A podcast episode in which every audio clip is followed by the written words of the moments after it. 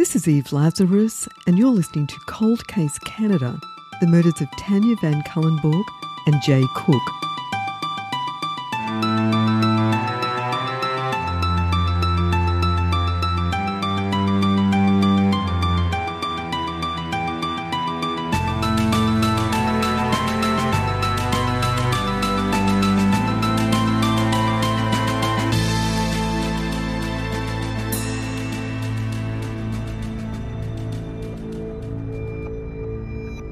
Cold Case Canada is an independently produced true crime podcast hosted by Eve Lazarus, a reporter and author based in Vancouver, British Columbia.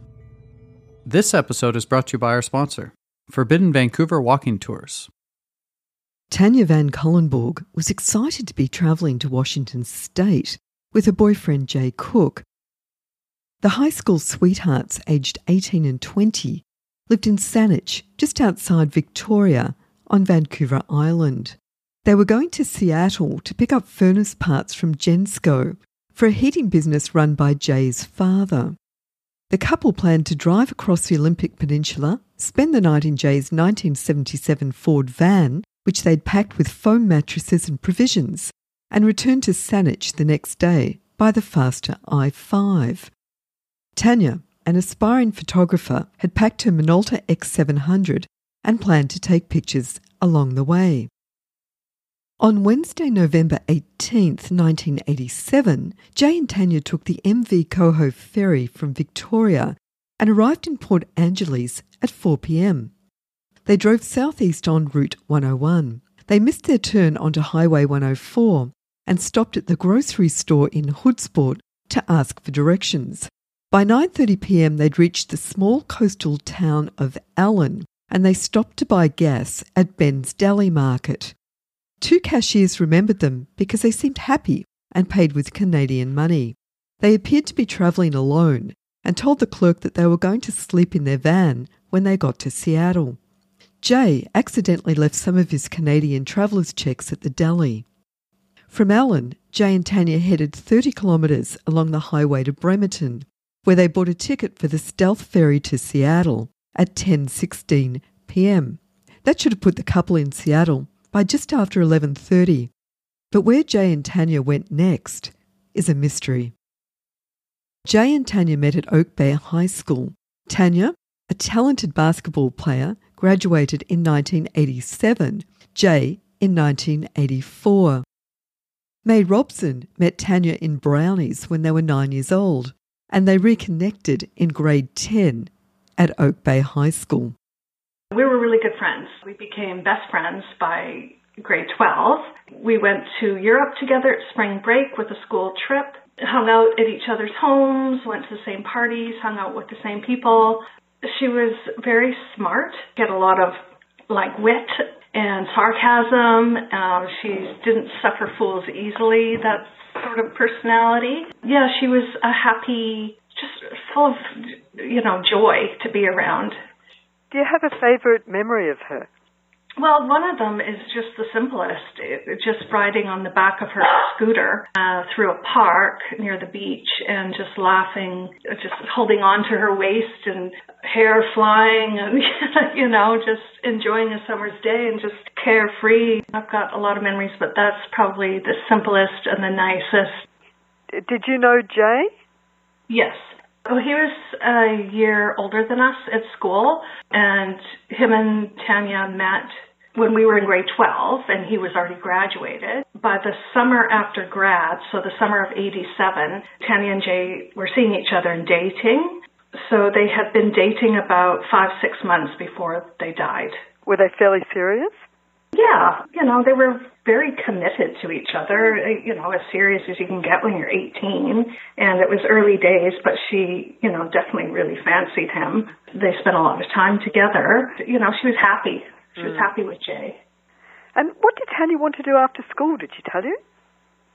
She was working at the time of her death. She was working to save money to go to Holland to see her, you know, extended family and and do some travel. And that was the plan. And then she just loved animals so much. I think that she could have been working with animals either as a vet or she was very smart or opening her own business.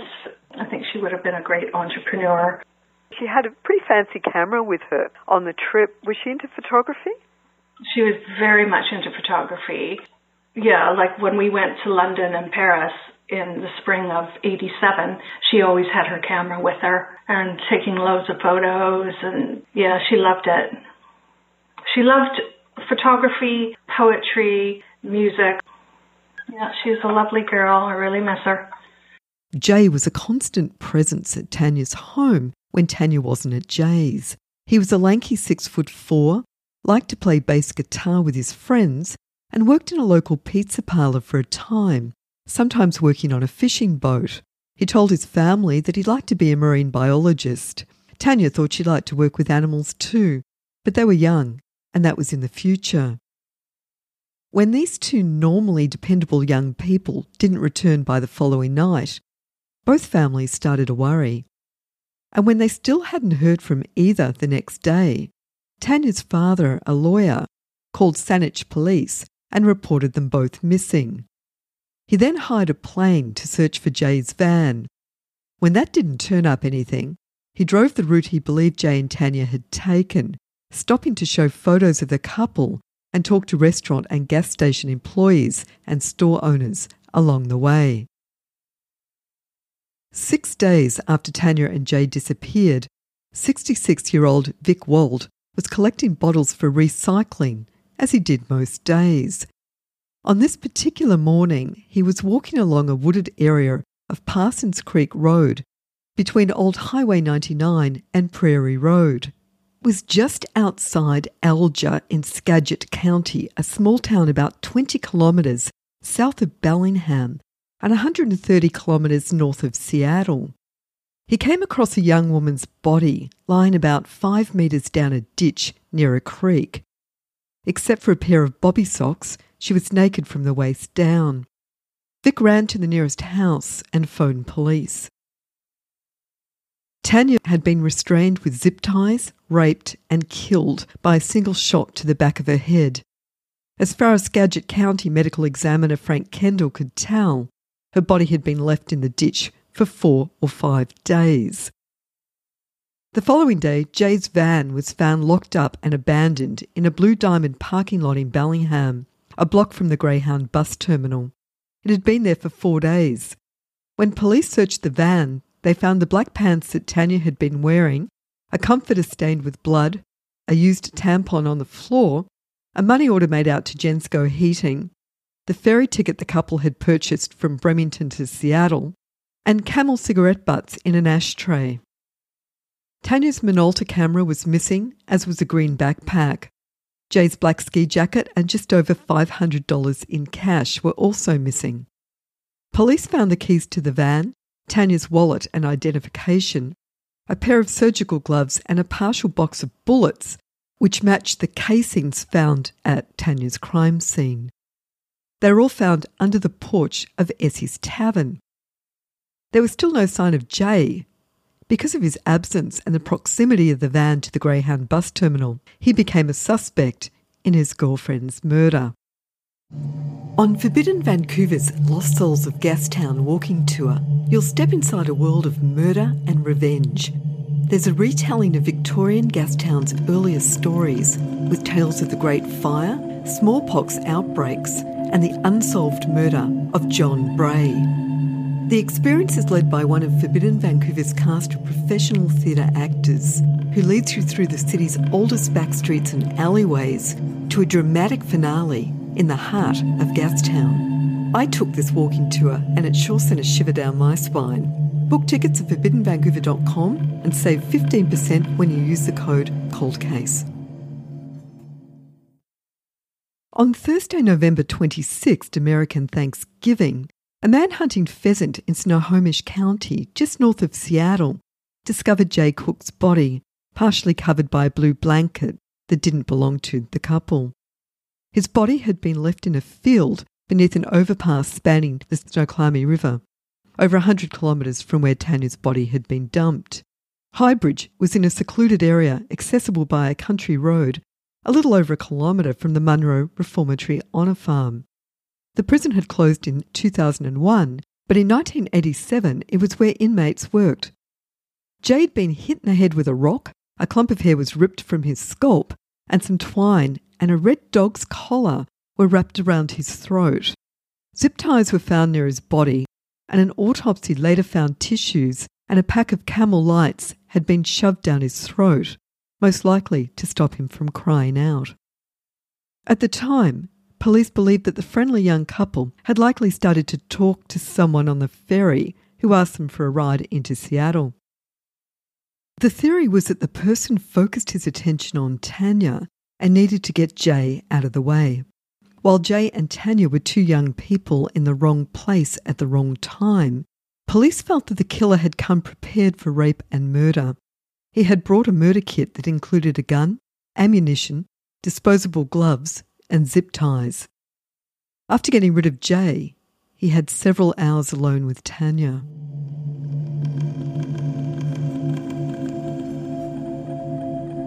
A month after the murders, the grieving Cook and Van Cuylenborg families received the first of what would be a series of disturbing holiday greeting cards from someone claiming to be Jay and Tanya's killer. This is the first letter the family received, read by Mark Dunn. Dear Mr. Cook, as someone who instinctively hates all Canadians, I couldn't pass up the opportunity to kill Jay and Tanya. Furthermore, I'll do it again if another opportunity presents itself, and you ain't never going to catch me. And thanks for the money. I laughed as I wolfed down the steaks I've eaten and enjoyed since the fateful evening and morning of November 18th and 19th. In another, he wrote I had a gun in Jay's back. Tanya was pleading. The letters were written by hand and postmarked in Seattle, Los Angeles, and New York. They were mailed on different holidays including most cruelly Mother's Day and Father's Day. Later, when police compared the DNA on the envelope with the DNA found in the semen on Tanya's pants, they found it didn't match. Years later, Snohomish County Detective Jim Scharf and Skagit County Detective Tobin Meyer chased a tip to Vancouver, BC, and then back to the Seattle Public Library. There they found a mentally disturbed Canadian, then in his 70s, who admitted to sending the letters. He apologised to Scharf and said he knew that it was a stupid and cruel thing to do, but he'd grown up in a Canadian orphanage and later lost his teaching job when it was discovered that he was gay. After that, he lived an itinerant lifestyle and had a deep seated hatred for all Canadians. Up until a few months ago, Chris Horsley was a staff sergeant at Saanich Police, and back in 1984, he was in the same graduating class as Jay Cook. God, Jay Cook, you know. So you knew Jay at school. Were you friends? Yeah. Yeah, yeah, he was just a super nice guy. Like not a guy who would say a mean thing to anybody. You know, I think he was just a good-hearted person, right? Very kind person, quiet too. He wasn't a super loud or boisterous type of person. When did you join the force? Uh, oh, I didn't join until 94, long after the murders. And by that time, it was really an American case because we knew, sadly, we knew what happened to them. But the initial Saanich file back in 87, it was a Saanich investigation, right? The Saanich was actually the lead agency because it was a missing persons file. And it wasn't until their bodies were discovered that the U.S. kind of took over the primary role. But uh, the file was quite large. There was lots of information, lots of tips received by Saanich. So all of that had to be disclosed. The crime scenes covered four counties in Washington state King County, where Jay and Tanya were kidnapped, Skagit County, where Tanya's body was found, Whatcom County, where Jay's van was found, and Snohomish County, where Jay's body was discovered. Now a detective with the Major Crimes Unit's cold case team, in 1987, Jim Scharf was working patrol in the area where Jay's body was found. He says it was one of the biggest cases that had ever been handled in Snohomish County. By 2005, the cold case had grown to fill a dozen binders and held names of 230 possible suspects. That year, it also became Scharf's case, and he got a new lead. We got a tip of somebody that was on the ferry with Jay and Tanya when they were heading into Seattle they thought they were on that ferry ride and they saw a man talking to a young couple and they thought that the man might be the person that killed him. And then all those years later, in January of 2005, she was shopping at a Walmart in Marysville and thought that she recognized that man. And we were able to track him down and rule him out with DNA. Scharf says that while it's possible the couple met their killer on the ferry or picked him up along the way, he believes it's far more likely that because it was close to midnight, the couple most likely headed to the SoDo district, planning to sleep there. They were planning on sleeping in their van that night. So my theory is is they went straight to Gensco Heating and parked there and probably were outside having a cigarette before they went to bed in the van and that's where he confronted them. It's possible that they could have met him prior to that and picked him up to give him a ride, but it it just seems like it's more simple that it happened right there right before they went to bed in the van. Do you think he was looking for the young girl to rape and murder? I think he always had this fantasy to do that. And when he saw the Canadian plates on the van and a young couple, I think he figured that he could take the opportunity that he'd been looking for and fantasizing about. Scharf believes that the killer parked Jay's van in the Bellingham car park, bought the bus ticket, and then realised he had evidence that he didn't want to get caught with. He hurriedly dumped the keys Tanya's wallet, and his murder kit at the closest location, which was under the back porch of Essie's Tavern. Then he took a Greyhound bus back to Seattle. Police never found the gun that killed Tanya, but because of the brutality of the murders and the proximity of Jay's body to the Monroe Reformatory on a farm, they thought the killer could be a serial offender who had spent time there. He was careful enough to wear gloves in Jay's van but when the van was fingerprinted inside and out, police found over 30 prints, mostly inside. Many belonged to Tanya and Jay and their family members. But there was also an unidentified palm print on the outside of the back door. In 1990, detectives caught another break. The Ricoh camera lens from Tanya's missing Minolta, which was stolen during the murders, was traced to a pawn shop in Portland, Oregon. Investigators learned that the camera lens had been pawned at least twice. The first time was six months after the bodies were found. They found the first pawn shop, but it was a dead end. The store did not keep documents dating that far back. The pawn shop had sold it to another person, and then it was sold once more before making its way to the second pawn shop. Police had the serial number, but the body of the camera was never found. When detectives learned that Charles Thurman Sinclair had lived near the Sumas border between 1985 and 1989, they were eager to talk with him. Sinclair had been dubbed the coin shop killer by the media because he would visit coin shops pretending to be a customer and then shoot the owners in the head and rob the stores. He was linked to 15 murders and two rapes of dealers and tourists in Montana, California, Washington, and Vancouver, British Columbia. Before detectives could question him, 44 year old Sinclair died of a heart attack in a jail cell in Anchorage, Alaska, in November 1990. DNA tests eventually cleared him of Tanya and Jay's murder. I'll be back after this short break.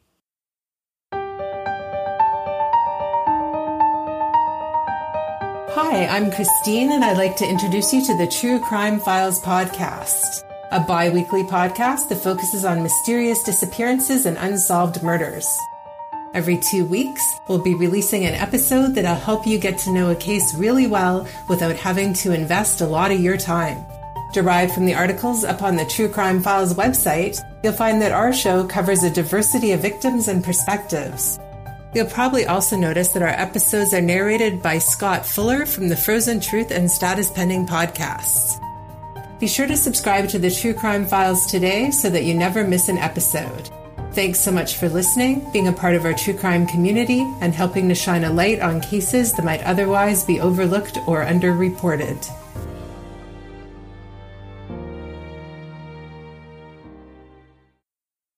By 1996, DNA technology had advanced enough to produce a DNA fingerprint of the semen found on Tanya's pants. Detectives continued to monitor DNA databases for criminals in Washington, Oregon, and California, but no matches came back.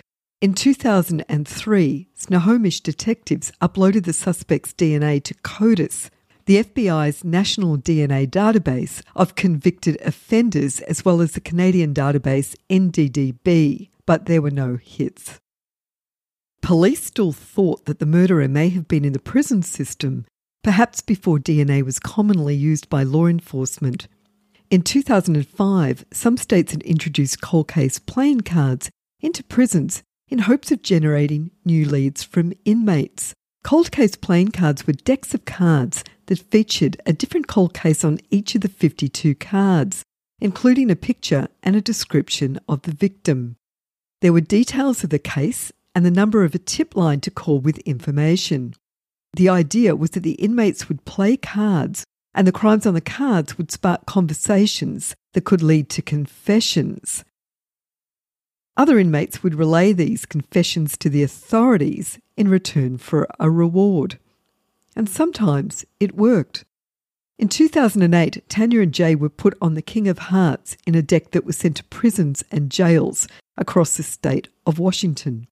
The reward was usually $1,000 for information leading to an arrest or a charge, but in this case, Tanya's family had put up $50,000.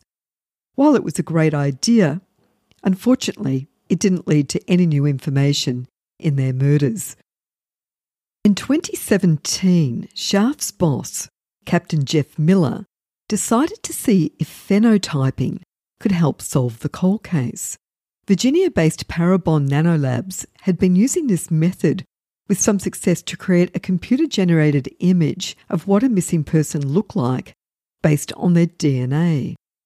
When they expanded this to suspect DNA found at crime scenes, they found that phenotyping could predict the suspect's ancestry, hair colour, eye colour, skin colour, and possibly facial structure with a reasonable degree of accuracy. The report that came back from Parabon to Scharf said that his killer was of Northwestern European descent and likely had reddish blonde hair, green or hazel eyes, and a light complexion. Based on this information, Captain Miller released composite images to the media showing the suspect at ages 25, 45, and 65.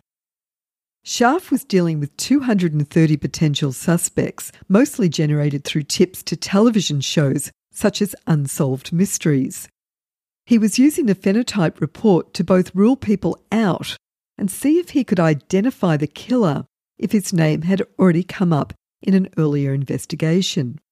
The image produced another 130 more possible suspects from new tips, but nothing that would help to identify their killer. Visit evelazarus.com and buy Eve a coffee if you're enjoying Cold Case Canada. On April 20th, 2018, Scharf contacted Parabon to see if the phenotype profile could be uploaded to GEDmatch for genealogy matching. Four days later, the Golden State Killer was arrested thanks to genetic genealogy work carried out by Dr. Barbara Rae-Venter and the FBI. Two days after that, Scharf received a call from Parabon CEO, Steve Armentrout, who said Parabon would be happy to upload the profile to GEDmatch and have Cece Moore do the genealogy. No charge. Scharf jumped at the idea. For Cece Moore, the case was personal. Her father had grown up on Gabriola Island in British Columbia, and she'd often travelled to Vancouver to visit relatives when she was a child. She was also familiar with the Cook and Van Cuylenborg double murder. I mean, I always feel connected to a certain degree, but I felt very connected to this case. One, because I knew about it before, never imagined I'd work on it. And then two, because Tanya was exactly my age. She was murdered as I was graduating and going to college. I relate to it. I, that her life was cut short right when mine was just really beginning. Moore is a leader in the field of genetic genealogy, and while this was her first criminal case, she had years of experience reuniting adoptees with their biological families. In 2019, she found Paul Fronczak, who was abducted from a Chicago hospital in 1964 when he was two days old. Fronczak was living in Michigan under a completely different name, and he had no idea as to his true identity. It was the biggest manhunt in U.S. history at that time, trying to find that baby. Um, a, a fake nurse walked into mom's hospital room and said the doctor would like to see the baby. She handed it over. The woman ran out the back door with the baby. Well, I've always said he's probably alive out there because someone doesn't steal a newborn to kill them. They steal a newborn to either sell on the black market or to raise themselves because they want a child and can't have one for whatever reason. When Moore logged on to GEDmatch to look for Tanya and Jay's killer, out of the roughly 1 million DNA profiles available to her, she found two distant relatives of their murderer a second cousin and a half first cousin once removed. Now, just to give you an idea of how complex genetic genealogy can be, half first cousins are two people who share one grandparent, as opposed to full cousins who share two grandparents. Now, this can happen when grandpa marries twice. His sons are half brothers, and their children are then half first cousins. The removed part refers to generations. You and your first cousin are the same generation. Your first cousin once removed could be either your parents' first cousin or your first cousin's child. Jay and Tanya's murder was the first criminal case Cece Moore had ever solved. Yeah, it was the first one I ever worked or tried to solve. According to Jim and newspapers I've read, you've solved this in two hours, Jay and Tanya's case. I mean, that must be a record. Yeah. The record on violent criminals.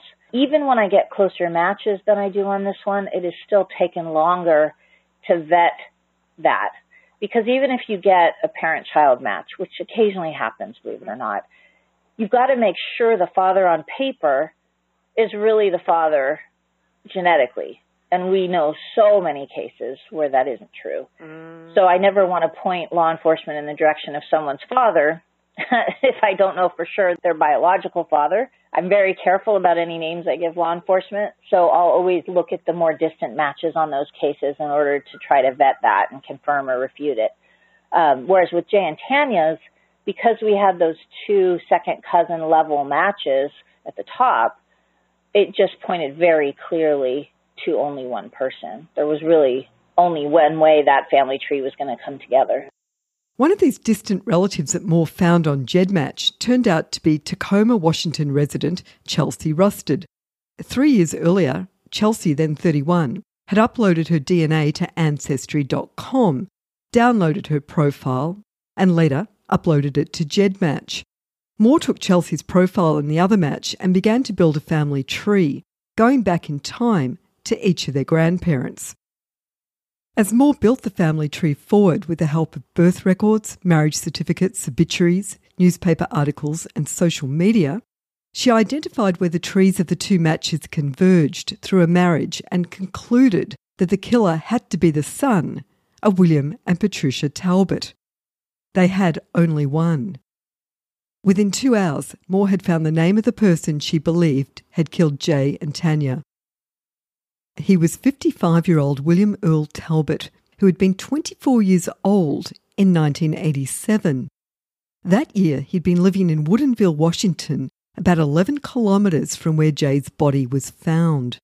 Talbot had not been on Scharf's radar or any of his predecessors, and he'd not served any time in prison. Now that they had the name, detectives had to get the proof, Members of a task force followed Talbot, a truck driver, in hopes of finding his cast off DNA. They would then test the DNA against the profile at the Washington State Patrol Crime Laboratory. They got lucky when a coffee cup fell out of Talbot's truck while he was stopped at a traffic light.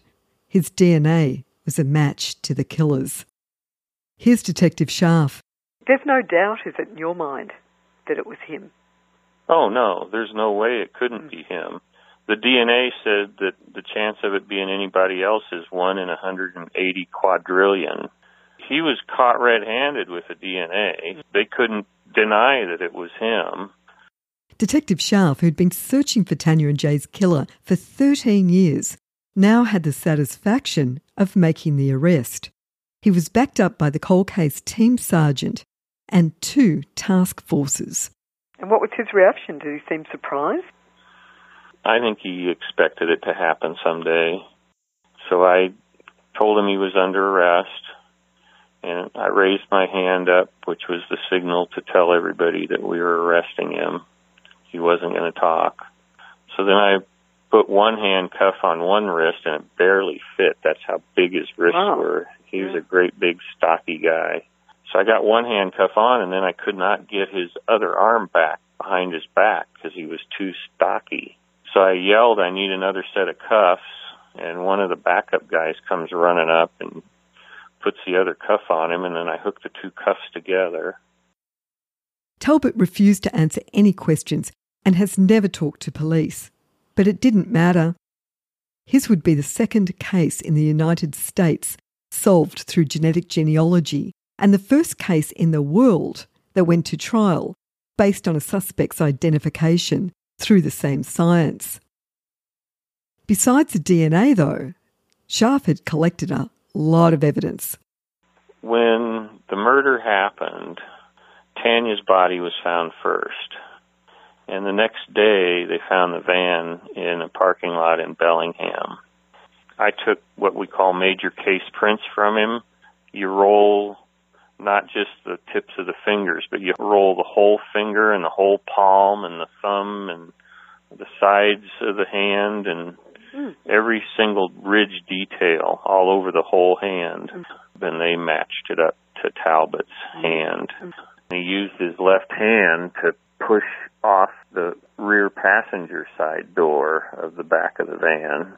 So that's where he left his palm print upside down on that door up high on the, the van to, that indicated he had to be coming out of the van when he left that print. So we had the DNA match of the vaginal swabs from Tanya. We had the DNA match from the semen on Tanya's pants that were found in the van. Then we had the palm print on the back door of the van. And then in the middle of the trial, we found a mixture of Talbot's DNA and Tanya's DNA on one of those zip ties in the van. I was surprised at the sudden escalation from domestic violence against a family member to putting together a murder kit and searching for a stranger to rape and kill. You know, this whole thing about uh, supposedly bringing a murder kit with him, is that your take on it? Yeah, I think he Yeah. it was a, a murder rape kit that he was carrying with him.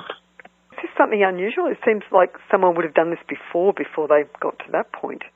Well, you got to start somewhere. Yeah, and true. this was maybe the first one. And once he did it, he probably didn't get the gratification that he thought he would out of it. So then he was probably scared that he was going to get caught, and that's why he was careful not to ever commit another crime where we could get his DNA and identify him. And he'd never been arrested before then.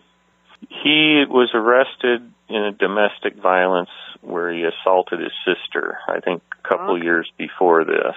And I think he got maybe a $150 fine or something down in King County. It wasn't anything major. Cece Moore tells me that genetic genealogy is helping to identify a whole new type of killer. I think we are identifying a new class of criminal through genetic genealogy. People like William Talbot, they've been able to stay under the radar, and it looks like the reason they've been able to stay under the radar is they did something really horrible one time and never again. And none of us want to believe that there are people among us living normal lives who have this capability and have this past, but we are seeing it in case after case after case. I mean, we've found serial killers through genetic genealogy that were previously unknown, um, but we've also found a lot of these men who, in their youth, do something really violent, really horrible. Maybe they end up scaring themselves or they don't end up liking it or it haunts them. And they go on and they oftentimes have families, jobs, normal seeming lives. Some of them are even very successful. And they don't seem like they ever do something like that again. And it goes against, I think, our collective thoughts about these types of people. You know, we as a community think if someone's capable of that, then they're going to keep doing it. You know, you always hear that. They had to have done more than just this. It appears there's another class of criminals that have not really been recognized yet because they did this one thing and were never caught. If you do it once and then you behave, well, that used to mean you get away with it. Talbot's trial began in June 2019 in the Snohomish County Superior Court. Defense attorney Rachel Ford tried to explain away Talbot's semen on Tanya's clothes and body as resulting from an act of consensual sex, suggesting that someone else had killed them later. It was an outrageous defence. Scharf says that during the trial, further DNA testing determined that a mixture of Tanya and Talbot's DNA was found on a zip tie left inside the van. This wasn't admitted into evidence at the time because it would have delayed the trial, he said. Tanya's brother John, her friend May Robson, and members of the Cook family attended every day of Talbot's two week long trial. No one from Talbot's estranged family came to the trial. I asked May what it was like to face her friend's killer, what he was like. Oh, it's just evil. I mean, that he was stone cold the whole time. I was there with John and the Cook family, and this was like before the trial, and he never turned ever to give us eye contact or anything. But then during the trial, when you're in 10 feet away from him for three weeks, I did get eye contact with him a couple of times, and the one time that struck me, he he was trying to look sympathetic. So he raised his eyebrows at me, trying to look kind, I'm pretty sure. Mm-hmm. Not that it worked, but um, mm-hmm. other otherwise it was always just a scowl on his face. He was just mm-hmm. so miserable looking. You know, it was absolutely traumatic to be so close to a killer yeah. for that long and sitting and breathing the same air was just horrendous. Talbot was found guilty of two counts of aggravated murder in the first degree and sentenced to life in prison with no chance of parole. He didn't testify. Talbot appealed the conviction, arguing that his right to a fair trial was violated because a juror who'd expressed bias had been seated and allowed to deliberate on his case. During jury selection, a potential juror had said that because of past trauma, the topics and evidence presented at trial might be triggering for her. When asked if that would affect her ability to be fair, She'd said, To be honest, I feel like I wouldn't know until the time came. But I also have a daughter, and I think that might also play a part in how I might feel. If there was some action taken towards a young woman, I might take that personally and not be able to be impartial. Talbot had moved to have this juror dismissed for cause, but the juror was seated anyway after further examination by the prosecution and the defence. Both of the concerns that the juror raised at jury selection about violence against a young woman and graphic photos were introduced in the trial. I thought this was odd that the judge would allow a potentially biased juror to be seated until I read the appeal. Talbot could have had the juror removed through a peremptory challenge, but he declined to use it.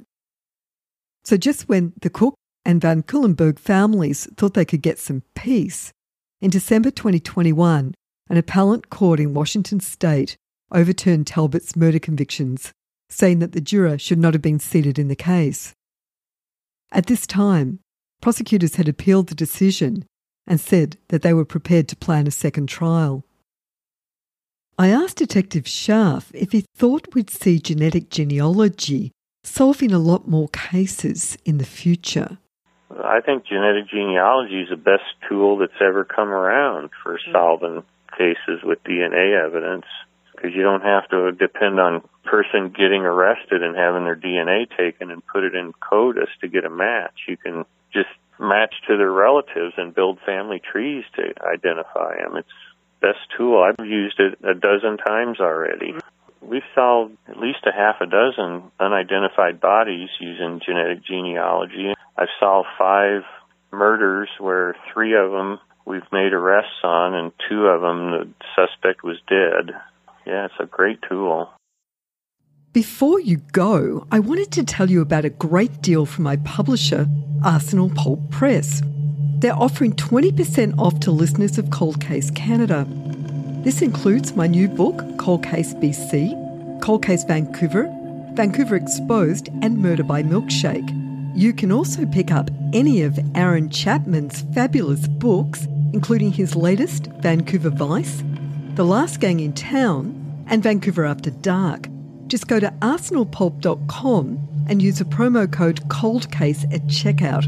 That's one word, cold case, and get 20% off these books and other great titles.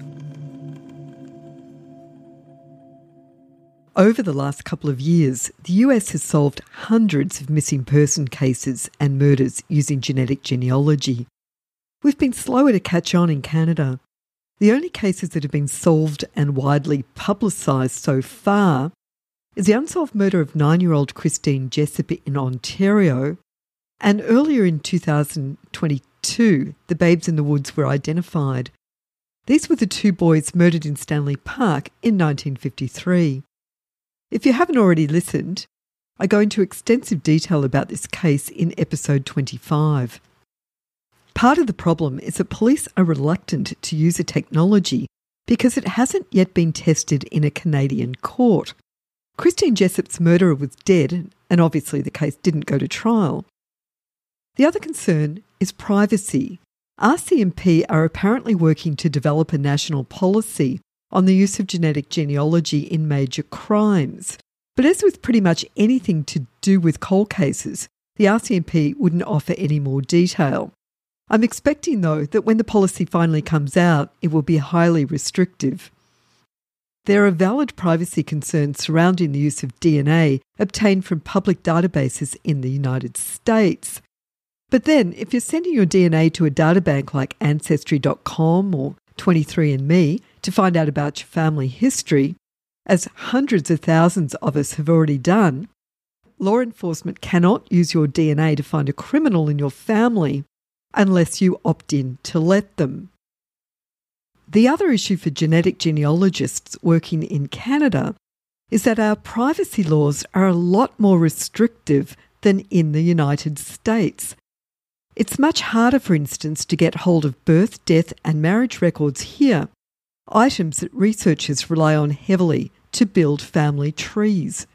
Thank you so much for listening. If you would like more information on this or other cases, please go to my website, evelazarus.com, or join us on the Facebook group page Cold Case Canada.